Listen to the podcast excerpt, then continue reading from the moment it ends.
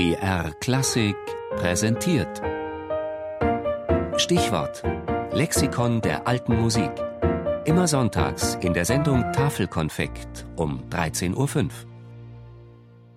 Palestrina, Giovanni Pierluigi.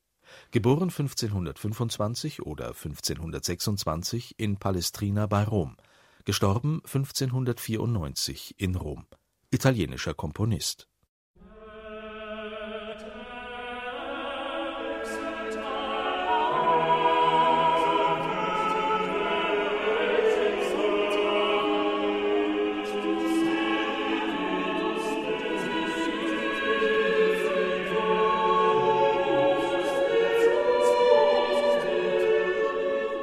Musicae Princeps, Fürst der Musik, so lautete die Inschrift auf seinem Grab in der römischen Peterskirche. Giovanni Pierluigi da Palestrina.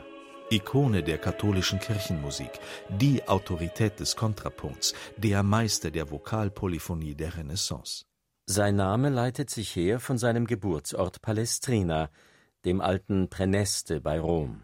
Alles in seinem Leben ist um die ewige Stadt zentriert.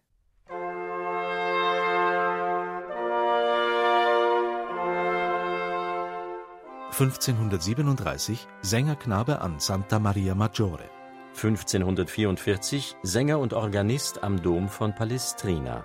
fünfzehnhunderteinundfünfzig Kapellmeister an der Peterskirche in Rom.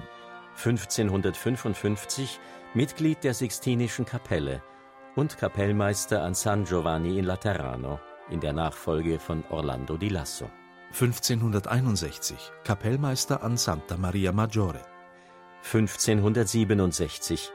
Die Berufung als Hofkapellmeister nach Wien scheitert an Palestrinas Gehaltsforderungen. fünfzehnhunderteinundachtzig. Inhaber eines Pelzgeschäfts und Immobilienspekulant.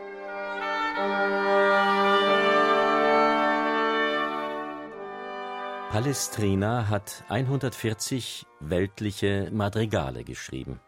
Doch im Zentrum seines Schaffens stand die Kirchenmusik.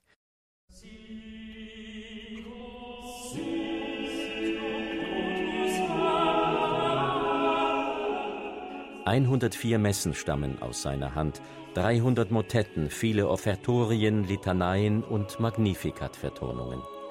Hier prägte er jenen Stil, der zum Inbegriff der klassischen Vokalpolyphonie wurde und zugleich den Forderungen des Konzils von Trient entsprach.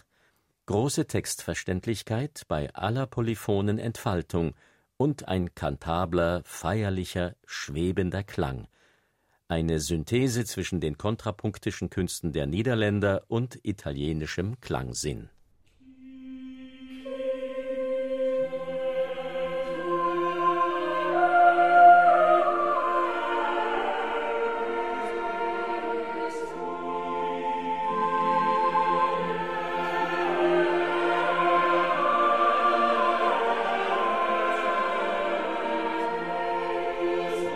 Kein anderer Komponist hat in solch einer Weise nachgewirkt auf die Musikgeschichte wie Palestrina. Schütz, Bach und Alessandro Scarlatti haben seine Werke studiert. Die von seiner Schreibweise abgeleitete Kontrapunktlehre des Wiener Hofkapellmeisters Johann Josef Fuchs prägte das Tonsatzstudium von Generationen. Hans Pfitzner machte Palestrina zum Sujet einer monumentalen Oper. Der sogenannte Palestrina-Stil wird bis heute an Hochschulen, Konservatorien und musikwissenschaftlichen Seminaren gelehrt. Wie schrieb doch Pfitzner über die Titelfigur seiner Oper? Palestrinas Werk hat alle Elemente des Unvergänglichen.